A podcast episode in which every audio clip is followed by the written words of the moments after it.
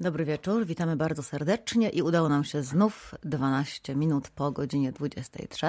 Dzisiaj witamy w dwie pary. Marek Obszarny, Dagmara Chojnacka, Anita Janczak, nasza realizatorka i nasz ekspert, główny gość. O, już westchnął głośno, to co się poniosło w eter.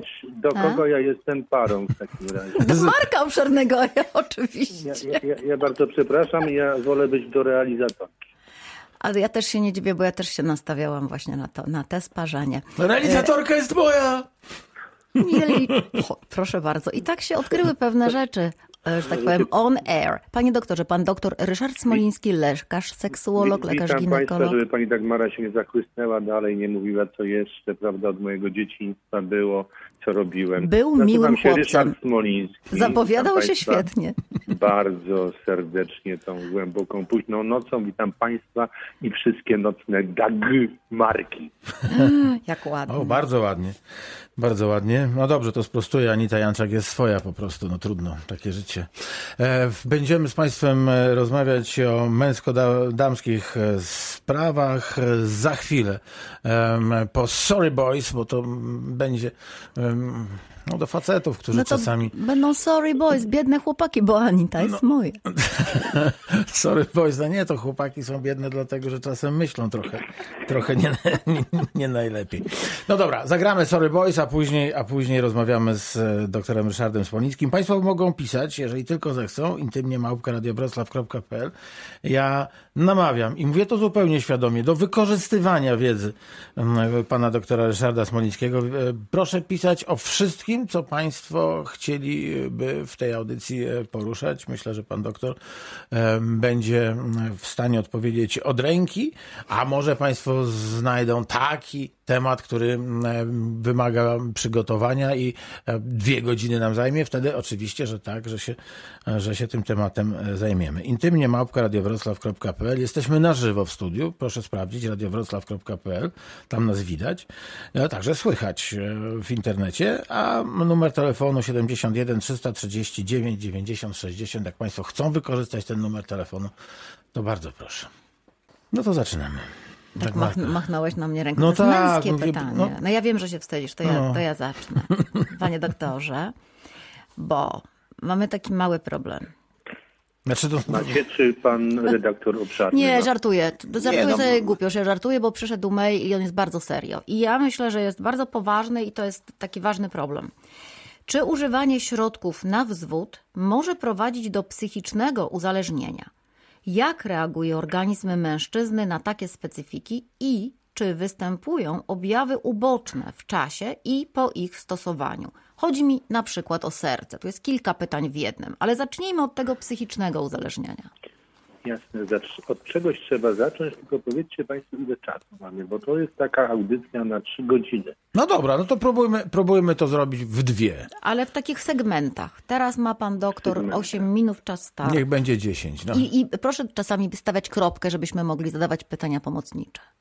Dobrze, to zacznę od tego, że lekami długie lata ludzie poszukiwali eliksiru na męską niedomogę, czyli na wzwód. I w końcu przypadkowo wynaleźli, jak to zwykle w medycynie bywa przypadkiem, stosując pewne leki na inne przypadłości, że te leki powodują również poprawę jakości męskiej erekcji. I tak wymyślono pierwszy lek, my nie nazywamy leków po nazwie fabrycznej, prawda, aptecznej, ale nazwijmy go niebieską tabletką i wszyscy wiemy, o co chodzi. Także niebieska tabletka zrewolucjonizowała seksuologię i stała się wielką pomocą dla ułomnych, dysfunkcyjnych mężczyzn. Bo wcześniej tak naprawdę niewiele było. No, taką jedyną wyginęły nosorożce. Nosorożce wyginęły, tak, nie tylko, ale również niektóre bawoły straciły jądra, seleru nie było i tak dalej. Możliwiliśmy w różne rośliny, które napędziły aptekarzom kiesy i wybudowały całe kompanie aptek, opowiadać o tym, ile ludzie w ogóle na medycynie dotyczącej dysfunkcji pieniędzy zrobili, ale też mówię teraz o tym, ile preparatów, które zmieniały z dnia na dzień nazwę albo tylko mitycznie działać miały i historycznie jednak było stosowanych i no pewnie na psychę działając części ludzi pomogło, jak dużo wydali kasy, to coś tam im poprawiło się. No i w końcu wymyślono tą niebieską tabletkę, początkowo strasznie drogą, a jeśli historycznie pamiętam, kiedy wjeżdżała do Polski, wjeżdżały pierwsze tiry, to zanim one wjechały, to tych niebieskich tabletek na rynku pojawiło się mnóstwo. Były one wykonane z mydła, z sera, z różnych rzeczy. Tak. Oglądałem przecudne niebieskie tabletki, za które pensje ludzie zostawiali, które tak naprawdę szkoda, że nie magazynowałem, bo dzisiaj byłoby to piękne muzeum niebieskiej tabletki i podróbek. No ale w końcu jak to u nas, to już na świecie ona była, potem zaczęła przyjeżdżać przemycana albo legalnie przewożona przez granicę, bo te tiry z prawdziwą to dalej, jak to u nas zwykle było, stały na tej granicy jeszcze przez pewnie pół roku, zanim wszystkie papiery zdobyły, żeby wjechać, no i stała się dostępna. Stała się dostępna, na szczęście dostępna wtedy w sposób, który dostępną być powinna, czyli tak zwany doktor wypisywał receptę, ten preparat można było zażywać, ponieważ jest to lek, który jak sam powiedziałem wywodzi się, no właściwie to jest to samo, tylko w innej dawce i inaczej się nazywa, jest lekiem, który kiedyś na coś innego był stosowany. To w kardiologii, ile dobrze pamiętam. Na bardzo poważne schorzenia. I stąd ten lek był wypisywany zawsze przez lekarza i tak niemal na całym świecie, oczywiście poza wyjątkowymi krajami, takimi jak Polska, do dzisiaj jest. Ponieważ jest to lek, który z jednej strony przywraca męską sprawność, usuwa dysfunkcje seksualne, erekcji, ale z drugiej strony jest niebezpieczny. Może powodować wiele problemów, może prowadzić nawet w sposób nieumiejętny lub niewłaściwie stosowany, a tym bardziej stosowany w niektórych chorobach, z których ktoś sobie, kto ma tą dysfunkcję, nie zdaje sprawy, a notabene niektóre z tych chorób na przykład powodują dysfunkcję wzwodu, czyli na przykład nadciśnienie, choroba niedokrwienna, nadciśnienie jako takie. Jaka duża część populacji ma to nadciśnienie? No, lekarz wypisuje dlatego, że osoby, które mają niedociśnienie czy nadciśnienie, tego leku stosować nie powinny. Choroba niedokrwienna serca. No, samo serce w akcie seksualnym przyspiesza, działa nie tylko szybciej, ale przede wszystkim szybciej, bardziej pompuje krew, ale trzeba też wiedzieć, że w sercu są naczynia wieńcowe, które podlegają procesowi miażdżycy, prawda, który z wiekiem jest, jak i całe inne naczynia w całym organizmie. I w tym momencie przy chorobie niedokrwiennej serca, przy pewnej niewydolności serca może dojść nawet do zgonu, kiedy stosujemy preparaty. Stąd leki, poważne leki, poza tym proszkiem z rogu nosorożca i celerem, powinny być ordynowane przez lekarza po sprawdzeniu, czy dany pacjent, dany lek może przyjmować. Tym bardziej doświadczenie nauczyło mnie wieloletnie, że tą regułę, którą przywołałem, pokazało wielokrotnie życie, że pacjenci, którzy przychodzili po tego rodzaju leki, którzy byli w sposób lekarski przedmiotowo badani, podmiotowo i przedmiotowo, ale w tym momencie przedmiotowo, czyli mieli mierzone ciśnienie, był wcześniej zbierany podmiotowo właściwie wywiad, okazywało się, że oni na coś chorują. A jeśli na coś... I te choroby właśnie, nad które chorują, zostały przy okazji odkryte, dzięki temu zostały w większości przypadków zatrzymane, a zatrzymanie tych chorób prowadzili już inni specjaliści, hipertenzjolodzy, kardiolodzy i tak dalej, czy dotyczy to też cukrzycy, prawda, diabetolodzy. I dzięki temu ten pacjent nie tylko trafiając do lekarza zdobywał medykament, lek, który poprawiał mu jakość życia seksualnego i przywracał ją niekiedy, ale również odkrywali, że są na coś chorzy, i rozpoczynali proces leczenia tej zasadniczej choroby, która do tej dysfunkcji doprowadziła, a gdyby nie została odkryta, mogłaby z czasem doprowadzić do poważnych następstw dla zdrowia i nawet życia. Ale to jest, przepraszam, że przerwę, to jest dokładnie to, co w tej chwili też, to jest mądrość ciała. Bo ciało, które choruje, na przykład ma chore serce, tego inaczej, ale w tym momencie robi się ta dysfunkcja, prawda, dysfunkcja erekcji, która już tak istotna dla tego mężczyzny, że on z tym pójdzie do lekarza.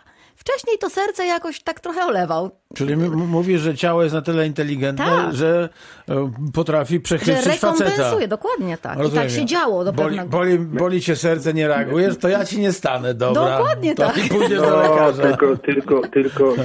Tylko, że niestety serce często to boli wtedy, kiedy już jest zepsute, w cudzysłowie. Mm-hmm. Nadciśnienie łapiemy wtedy, kiedy ono już trwa przez jakiś okres czasu i dokonało pewnych spustoszeń w organizmie, prawda? Jeśli chodzi na przykład o cukrzycę, to również mówi się, że najczęściej pierwszym jej, nie najczęściej, ale często jej pierwszym objawem u mężczyzny jest dysfunkcja wzwodu. A ta cukrzyca pojawia się za 7 lat. I kiedy ten pacjent trafia do lekarza z powodu czy serca, nadciśnienia, choroby wieńcowej, duszności, czyli dławicy bolesnej, czyli boli go serce, prawda, drętwieje jemu typowo ta ręka do dłoni, gdzieś ma mrowienia i tak dalej, i tak dalej. Już nie wchodźmy w szczegóły kardiologiczne, to nie moja dziedzina. To jeśli już do tego dochodzi, to jest bardzo źle. Natomiast gdyby ten pacjent trafił wcześniej do lekarza, mając jakieś tam symptomy pierwsze dysfunkcji wzwodu, to wtedy lekarz, mierząc mu ciśnienie, odkryłby to i zacząłby to leczyć. I być może nie doszłoby do zawału, do ciężkiej cukrzycy, do ciężkiego nadciśnienia i tak dalej. Stąd konkluzja jeszcze raz taka. Panowie, którzy słuchacie, panie, które chodzicie po aptekach, nie kupujcie środków dostępnych bez recepty. Ja wiem, że można niektóre odpowiedniki leku zwanego niebieską tabletką dostać bez recepty. Ja wiem, że często oglądając film w telewizji nie bardzo tego nie lubię. W połowie są reklamy, a główną reklamą jest płonący konar czy jakieś inne rzeczy, który może nawet nie dosłownie... Nie widziałeś konara? Nie. No to co wy oglądacie, chłopaki? To niczego nie widziałeś. Wiesz, te twoje recenzje z seriali i filmów sobie możesz włożyć między bajki, jak nie widziałeś o płonącym konarze reklamy. Bo widocznie pani redaktor ogląda jakieś płatne telewizje. Ja nie mam telewizora, ja nie mam telewizji. Które nie mają reklam, a ja jako biedny lekarz oglądam te takie typowe, niepłatne, a tam co chwilę reklama. Bo ja nie mam telewizji, panie biedny lekarzu. Oprócz do prania proszku, to ja co chwilę wiem, co należy kupić w aptece. Ja w zasadzie już nie muszę się uczyć medycyny, bo ja wszystko z tych reklam. To prawda, muszę panu powiedzieć tak, że albo leki, albo to, jak sobie zrobić czystą koszulkę. Dobra. No dobrze, ale pytanie jest takie, czy usłyszeliśmy od pana doktora, jak wygląda ten cały proces, który powoduje, że ten wzwód jest nie taki, jak być powinien. Oczywiście nie wiem, dlaczego pan pominął też te sprawy związane z psychologią. Rozmawialiśmy bardzo często. Ja się dopiero rozkręcam. Dobra, no to już. To zamieniamy się jak zwykle powiem to hasło od łyczka do rzemyczka, panie redaktorze. Proszę bardzo. Do psychologii dojdziemy, bo a może tak już zahaczę o nią. Każda dysfunkcja, jak coś nam w życiu nie wychodzi, również seksualnie, wiąże się z tym, że buduje się taka sfera lękowa. Zastanawiamy się, czy nam wyjdzie, czy nie wyjdzie, a im większa sfera w tych bardzo delikatnych obszarach występuje i ona się koduje, tym częściej nam nie wychodzi. Czyli zawsze taka czapa psychologiczna również jest w dysfunkcji wzwodu. Bywa nawet tak, że jakiś powód, jakaś przyczyna tej dysfunkcji występuje, lekarz wypisuje leki, ta dysfunkcja przechodzi albo nawet sama przechodzi, ale ta sfera psychogenna, ona gdzieś w sytuacjach podobnych, odtwarzalnych pozostawia stałą bliznę i kiedyś w przyszłości znowu się pojawia ta dysfunkcja. To jest takie na przykład typowe u mężczyzny, który zmienia partnerkę seksualną i z nową partnerką mu nie wychodzi. potrzebuje wsparcia, uzyskuje ją, dalej ten związek się pięknie realizuje seksualnie, odstawia leki, funkcjonuje. Poznaje nową partnerkę, znowu jest to. I tak już będzie u niego przy każdej partnerce. Nowej. Bo on już ma taką psychogenną, bo być może przy tej pierwszej spadł mu testosteron i dlatego tak się stało, albo jakaś inna przyczyna tego była. Natomiast już w głowie, z tyłu głowy powstało coś, co się zwie lękiem i ten lęk znowu w nowej konfiguracji będzie się... To jest świetny przepis się... na wiernego faceta. Będzie się bał nowego. Świetny, zrobisz mu lęk po prostu. Tak. To jest świetny przepis na wiernego pacjenta, pani redaktor. Takiemu pacjentowi się mówi, proszę pana, oczywiście ma być pan wierny, zbudować związek, bo to jest przyszłość seksualna, która uniknie pan dysfunkcji i niech pan będzie 100 lat szczęśliwy, ale gdyby pan zmienił partnerkę, to panu to może nie być. Więc zanim pan z nią pójdzie po spacerze w parku do łóżka, niech pan do mnie przyjdzie na kolejną wizytę, a ja panu wypiszę właściwy lek. No dobra, czyli teraz już mówiąc zupełnie poważnie, mamy jakieś psychiczne podłoże tego, że coś nam nie wychodzi. Zawsze jest komponenta jakaś medyczna, jakaś psychiczna. Ale wie pan, myślę o na przykład młodych ludziach, którzy nie mają żadnych chorób i tak sobie myślą, no dobra, to ja teraz, żeby sprostać ewentualnym oczekiwaniom mojej dziewczyny, no to ja na wszelki wypadek wezmę sobie tabletkę i... Było pięknie, za drugim razem znowu wezmę, żeby nie było gorzej. I tak, jak to ładnie pan mówi, od rzemyczka do koniczka i okazuje się, że teraz jest ten strach przed odstawieniem. No bo jak odstawię, to... Jak tylko skończę, jeśli pan pozwoli. Jak odstawię, no to będzie kłopot. I teraz umówmy się, że jesteśmy w takiej sytuacji. I teraz pytanie takie. W jaki sposób te środki przyjmowane nie z powodu tego, że choroba nam doskwiera, tylko dlatego, że tak się ustawia, stawiliśmy gdzieś pod tak zwaną kopułką, czyli w rozumie, jeśli takowy posiadamy. No więc jak działają te środki na nasz organizm? Bo o to też słuchacz pyta, tak? Czyli jak reaguje organizm mężczyzny na takie specyfiki? No i o tych objawach ewentualnie ubocznych też porozmawiajmy. Bo ja rozumiem, że w sytuacji, kiedy jest choroba, to no mamy o wiele łatwiejszą diagnozę, tak? No to i sposoby radzenia sobie, bo poradzimy sobie z chorobą i pewne rzeczy ustąpią. A tutaj nie mamy choroby. No, pogadajmy o młodych ludziach. Czy mamy, czy nie mamy, nie wiemy, bo nie diagnozujemy tego przypadku. Nie wiemy, co było naprawdę na początku. Ale odpowiadając na pytanie, które dotyczy zarówno pacjenta, czyli młodego, najczęściej mężczyzny, który słysząc jakieś głupoty opowiadane o kolegach, o rekordach, no albo chcąc być mistrzem świata, zagląda do pani aptekarki, a pani aptekarka mu sprzedaje jakieś tego typu leki i rzeczywiście te leki, nie w każdym przypadku, działają, akurat jest on zdrowy, więc nie ma nic złego, to one rzeczywiście w jakimś sensie poprawiają jakość jego funkcjonowania. I teraz on się przyzwyczaja do tego, że postrzega jakość swojej erekcji na tym środku jako taką właściwą, prawidłową jakość. I później każde zmniejszenie tej twardości, gorsza jakość będzie dla niego już pewnym stresem, pewnym niepokojem, że może coś nie wyjść, może być coś gorzej i będzie szedł dalej tą drogą, no trudno to z narkotykiem porównać, ale będzie dalej zażywał. Z drugiej strony on również najczęściej będzie zaniepokojony tym, że jego partnerka również dostrzeże różnicę. Czyli widziała, że jest to bardzo twarde, a potem jest to troszkę miękkie, co dla każdego mężczyzny utrata tej zdolności i twardości erekcyjnej jest pewnym dyskomfortem, prawda?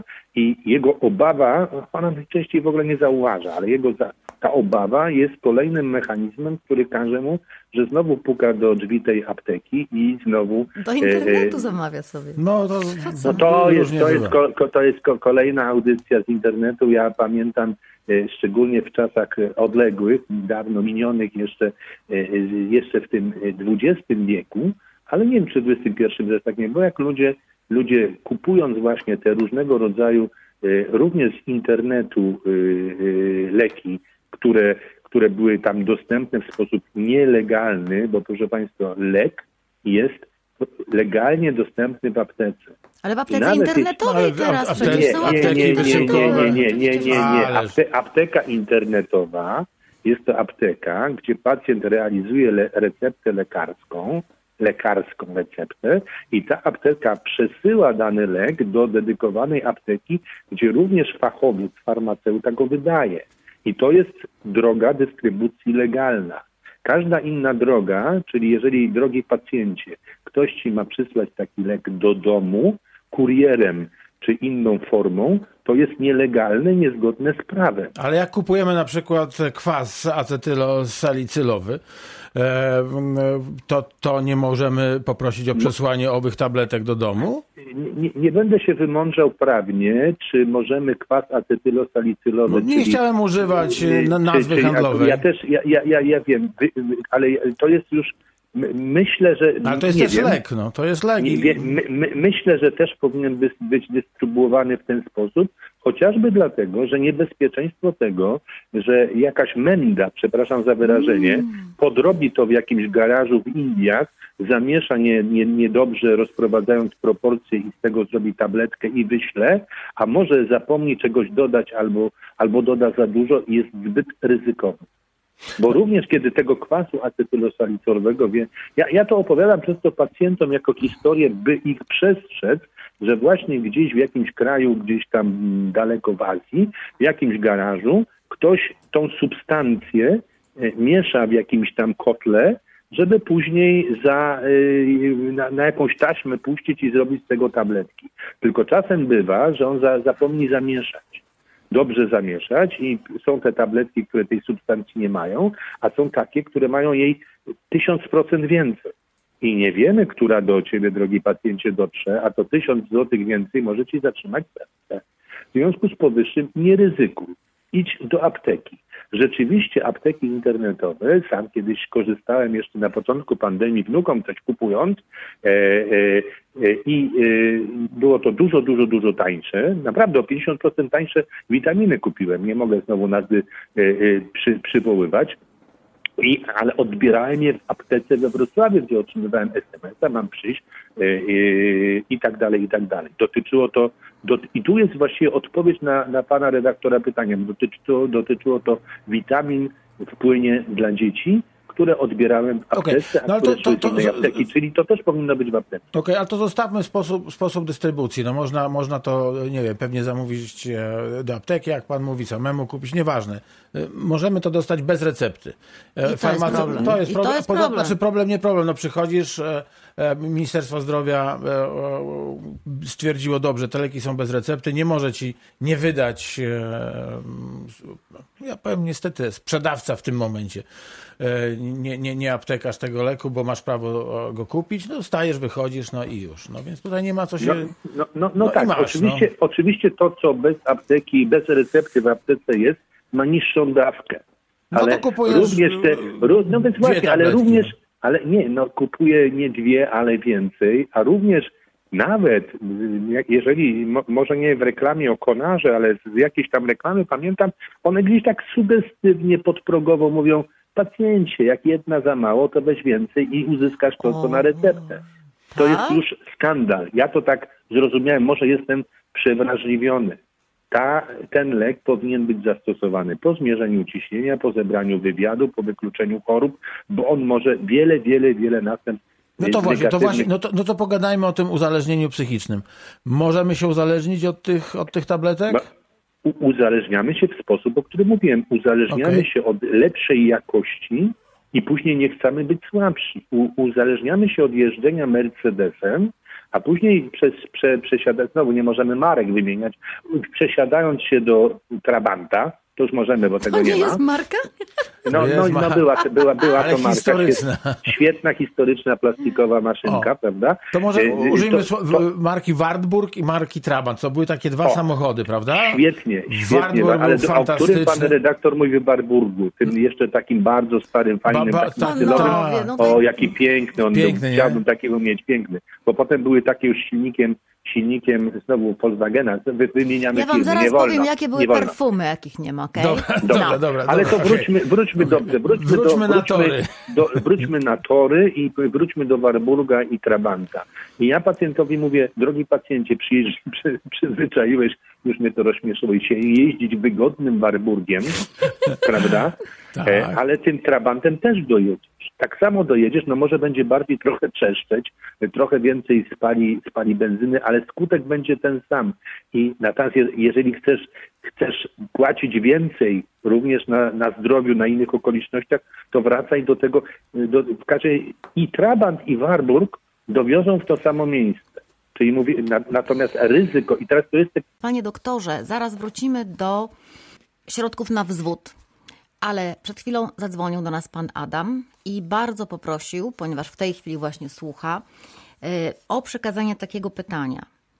Czy są jakieś środki wpływające na libido kobiety, na libido partnerki, żeby ona miała ochotę się kochać?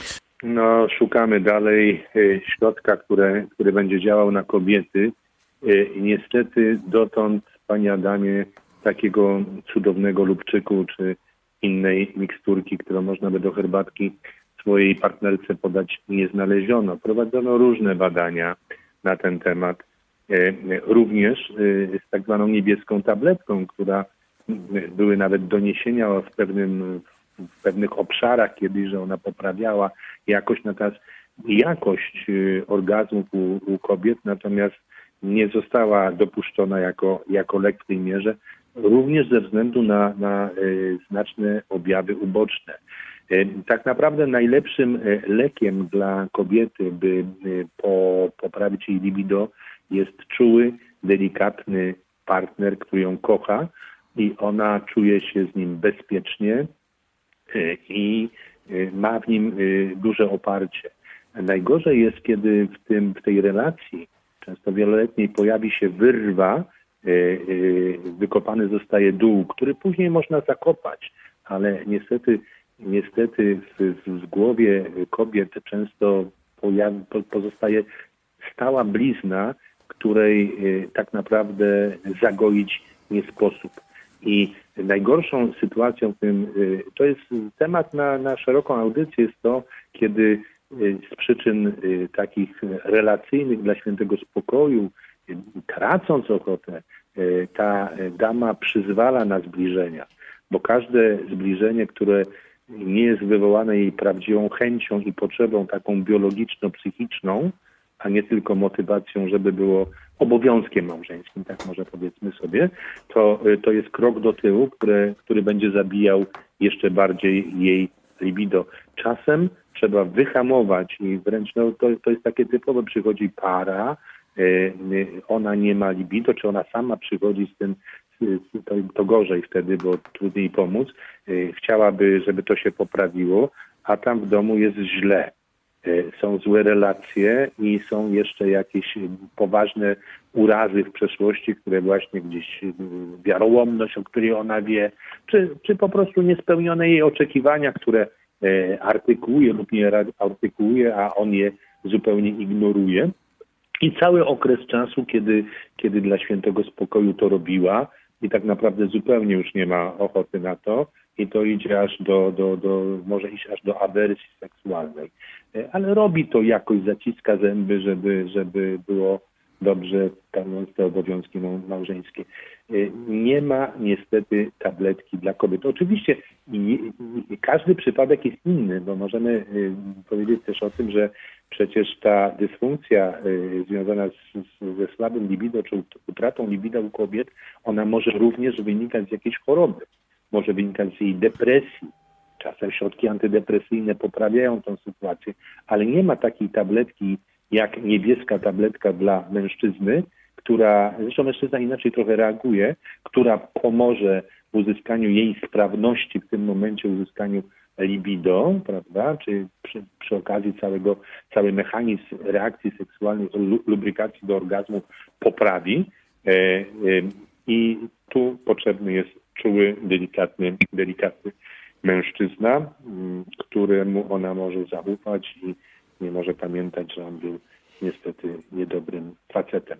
Natomiast tak jak powiedziałem jeszcze raz bardzo wyraźnie, kobieta to też jest osoba, która może chorować na nadciśnienie, na cukrzycę, na depresję, na wiele innych chorób, które same w sobie mogą powodować utratę libido, utratę sprawności seksualnej z jednej strony, utratę libido z drugiej. Jedno z tym się wiąże, bo jak ta sprawność seksualna ich kobiety będzie słabsza, to również jej libido, kiedy jej gorzej będzie ta seksualność, będzie gorzej spełniona, będzie słabiej realizowalna, będzie również spadało.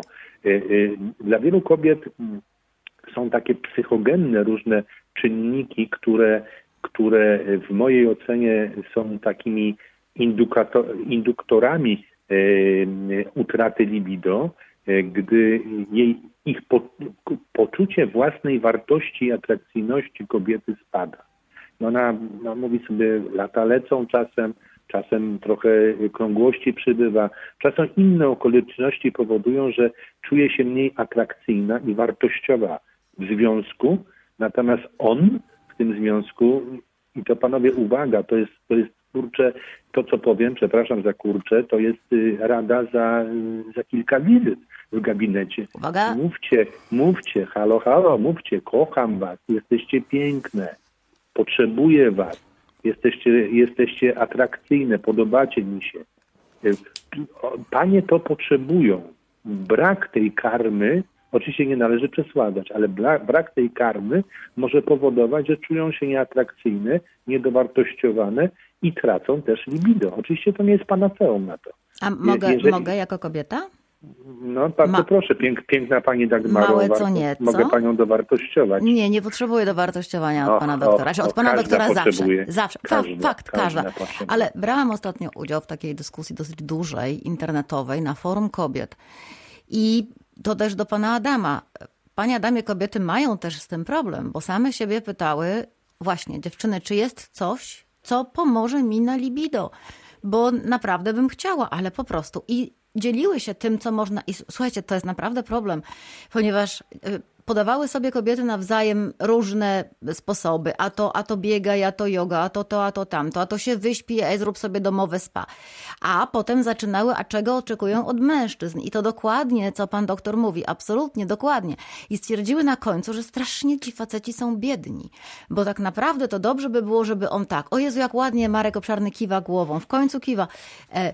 To najlepiej, żeby było tak, żeby on był czuły i kochany i bardzo dobry, ale żeby nie był taką cipą. Nie. Żeby miał te jajka. Żeby on z jednej strony zadbał i przytulił, ale żeby był macho. Czyli żeby tu pogłaskał, a tu troszeczkę sponiewierał, ale nie za dużo i żeby wiedział, kiedy przestać. Śmiały się dziewczyny z tego, ale było im żal własnych facetów, że tak naprawdę jest to kobieca psychika i seksualność jest tak niesłychanie skomplikowana. Wydawałoby się, że to proste, a to nie jest. To teraz ja jako facet, jeśli można, nie wiem, czy słowa. Doktor ci pozwoli. Nie, to panie doktorze, błagam, a później...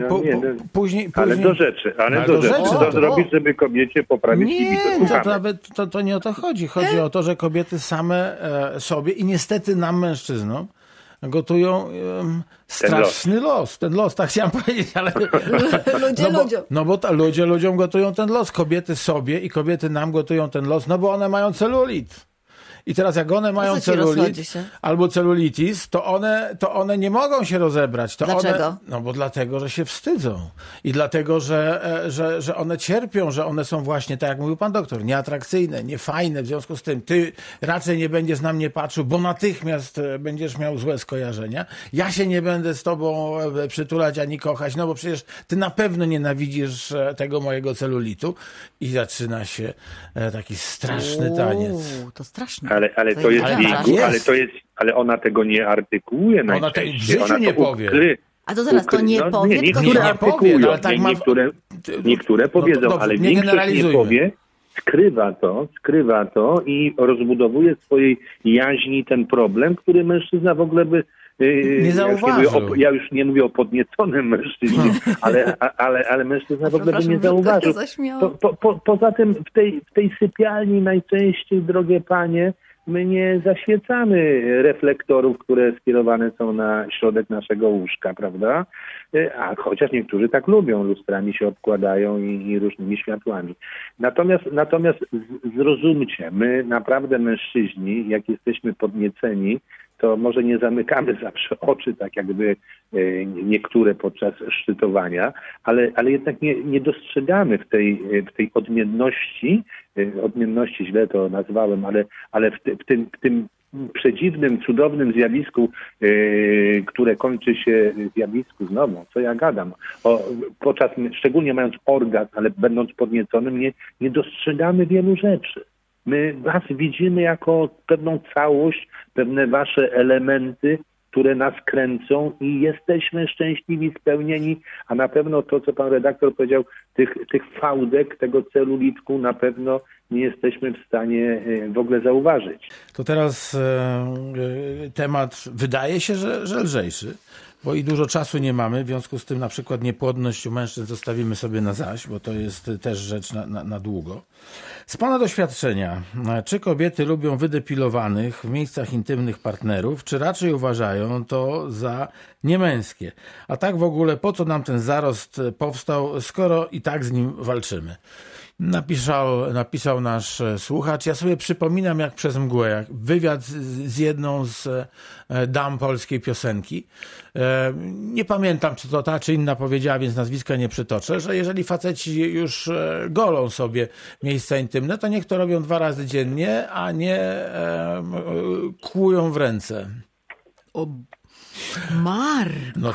No tak. To się tak zawsze mówi, cytata, o czym świadczy powyższa cytata. I mało tego, jeszcze właśnie powiedziała ta dama, że ona woli naturalnego mężczyznę, ale jeśli on by już chciał być taki, to niech on o to ogolenie dba i niech właśnie 2 razy dziennie to robi.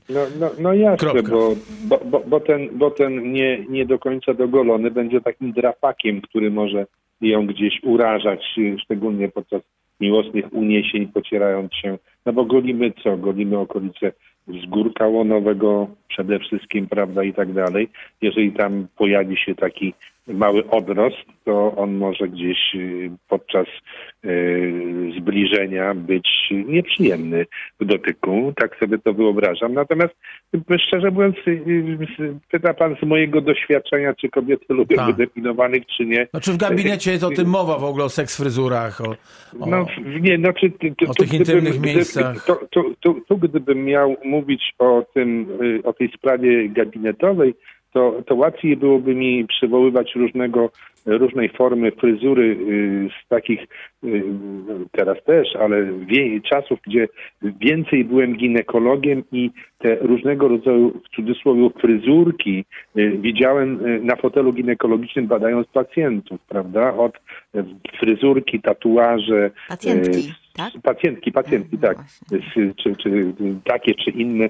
Naprawdę przedziwne, prawda? Kępki na sarmatę, strzałki.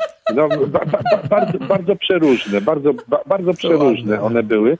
I fryzura na sarmatę. A jak to było na sarmatę? No, taki... Nie wiesz, jak sarmaci sobie robili wygadania. No to dobrze, ale jak wygląda cipka na sarmatę? Może ja to źle nazywam, ale to był taki na czubku głowy kiedyś mieli, taki tylko stojący, wygolone. To się nazywa taki oseł edec, to nie na sarmatę, tylko na tatara. Dobra, niech będzie na tatara. To jak jest na sarmatę? Bo... Nie żartuję. Nie, to na sarmatę rzeczywiście osełedek. No. Ale panie doktorze, ale u mężczyzn, bo ja myślałam, że mi powiecie, jak się goli jajeczka, to boli. Ale przede wszystkim to raczej się wzgórek łonowy goli, jajeczka są bardziej delikatne i tam depilować to raczej nie należałoby, bo to takie może być bolesne. Aha. Ja powiem tak. To wszystko jest kwestia pewnej mody i pewnych stereotypów, które obowiązują w danej kulturze, w danym okresie. Tak jak kiedyś krągłe kobiety były modelem, które widzimy, rubensowskie kształty w pięknych obrazach i to nie jakaś seks bomba, prawda, dzisiejszych czasów, szczupła i tak dalej, podniecała kiedyś mężczyzn w tym okresie, tak również dotyczy to owłosienia, prawda? Jeżeli przyzwyczajamy się do partnerki, która jest wygolona, wydepilowana i takie partnerki poznajemy w naszym rozwoju psychoseksualnym i to samo w drugą stronę partnerów i z nimi jesteśmy szczęśliwi, spełnieni i tak dalej, to kodujemy sobie taki model i facet, którego poznamy i będzie kędziorowaty i jakiś bardziej owłosiony nie będzie nam odpowiadał. I odwrotnie. To samo dotyczy nie tylko miejsc intymnych partnerów, ale również owłosienia klatki piersiowej i tak dalej. Natomiast co z tym zarostem? Po co on jest? No ja zawsze myślę, że natura jest mądra. Ona z jakiegoś powodu ten zarost nam tam dała. No nie tylko dlatego, żeby nam tam było cieplej trochę, ale może też. Przecież to już może trochę żart, a może trochę serio. Mówiliśmy, że jądra i ta okolica ma mieć stałą temperaturę, że można pracuje w kontekście takim, że kurczy się, kiedy jest zimno. No, zawsze te parę włosków tam jest dodatkowym jakimś płaszczykiem. Ale kiedyś dawno byłem na takim wykładzie biologa. Nie pamiętam, kto to był, który był to wykład jakiś sponsorowany o infekcjach intymnych, okolic intymnych i tenże naukowiec utytułowany wtedy opowiadał, że zarost jest w tej okolicy jest pewną barierą, która, ja cytuję, ja nie mam swojego zdania, nie wiem gdzie jest prawda, która jednak chroni, by bakterie z innych okolic nie przedostawały się do sfery intymnej. On to nawet porównał do jakiejś takiej partii lasu między polem a drugim polem, że to się tam nie przenoszą jakieś szkodniki i tak dalej. Może coś w tym jest, bo ta natura, ta ewolucja z jakiegoś powodu to owłosienie nam dała w tej okolicy, a może inaczej. Nie zabrała nam, bo popatrzcie, wszędzie zabrała, nawet z głowy, która jest najbardziej wrażliwa termicznie, prawda? I czapki panowie noście, bo tam naprawdę szybko marzniemy i szybko zmiany naczyniowe dochodzi. Do szybkich zmian naczyniowych dochodzi, kiedy jest zimno czy gorąco, prawda? Powinniśmy dbać o swoją głowę, a tam jednak zostawiła nam włosy z jakiegoś powodu. Nie potrafię powiedzieć, tak naprawdę odpowiedzieć na pytanie, czy kobiety lubią wydepilowanych. Jedne lubią wydepilowanych, drugie niewydepilowanych. I nie potrafię też odpowiedzieć na pytanie, jak wygląda statystyka dzisiaj. Pewnie młodzi ludzie częściej są wydepilowani. Ludzie, którzy mają już parę lat i należą do tej grupy, która jeszcze nie podległa presji mody depilacji, pewnie zostawiają sobie coś tam, chociaż na sarmatę. Ale ja sobie też tak pomyślałem, może to poszło też w tę stronę, że no my mężczyźni, jak wyglądamy, to no to widać, tak? No tak jesteśmy zbudowani tam na dole, że raczej siebie ukryć nie możemy. Natomiast może właśnie tak... Mówimy o wstydzie. Nie, nawet nie o wstydzie. Nie, no mówię o tym, że jak chcemy siebie zobaczyć, czy ktoś nas chce zobaczyć w miejscach intymnych, no to patrzy i widzi. Natomiast u kobiet jest zupełnie inaczej, biorąc pod uwagę ten naturalny wygląd, tak? Że generalnie jak kobieta stanie na baczność, no to kończy się owłosieniem łonowym i już. Więc pomyślałem sobie, że być może mężczyźni wpadli na pomysł, no dobra, jak nas widać, no to my spróbujmy namówić nasze partnerki, żeby je też było widać, żeby w momencie, kiedy jesteśmy razem, no to ja też będę widzieć, jak te zewnętrzne atuty kobiecości wyglądają. Nie tylko piersi. No, może coś w tym jest. Wiecie, ale to jest fascynujący temat. Ja to prześledzę na internecie. Historia depilacji męskiej i damskiej. Natomiast ja bym tu jednak upierał się bo na pytanie, kto co lubi, czy kobiety lubią, to bym jednak pozostał przy odpowiedzi pewne uwarunkowania związane z naszym rozwojem. Jeżeli się nam było kiedyś pięknie i fajnie i były to niewydepilowani partnerzy czy partnerki, to pozostaje jakimś czymś, co nas kręci. Natomiast jeżeli było odwrotnie, A jak się para razem ogoli po raz pierwszy? No może rzeczywiście jest tak, że wiesz, ogolą się po raz pierwszy i mówią, ojej, ale ty fajnie wyglądasz, ty też, no to tak zostańmy. No to jeśli nie będzie uczulenia podczas odrastania tego wszystkiego i tak dalej, no to tak zostańmy. Może to też tak działa. No to, ale to moda, tak jak mówi pan doktor, to nic nie ma to nic wspólnego z jakimiś głębszymi procesami. Pani redaktor Dagmaro, jak będzie pani śledzić, to niech pani też zobaczy, czym się tam należy golić w tych miejscach intymnych, by się nie uszkodzić, by zdrowo było. No na pewno nie brzytwą. I żeby szybko nie odrastało, nie brzytwą. No brzytwo nie to. No kiedyś, ja wiem, że lata 90. to pamiętam...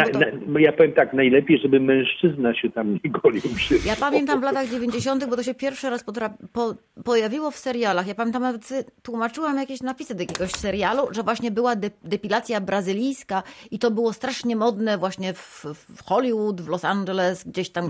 Co to za... Ja nie wiedziałam, co to było. A to był tak zwany waxing, że kobietka szła do takiego gabinetu, tam jej to wszystko takimi plastrami, po czym ona krzyczała, a ta pani grz i to jej jednym ruchem ściągała. Nie, to ona krzyczała, jaka pani robiła grz. Znaczy ta pani to robiła grz, ściągała te plastry i ona wtedy krzyczała. Ona nie krzyczała. Ja pamiętam, że ja bardzo długo, to jeszcze internetów chyba nie było, bo ja szukałam w ogóle o co chodzi, bo nie potrafiłam tego przetłumaczyć.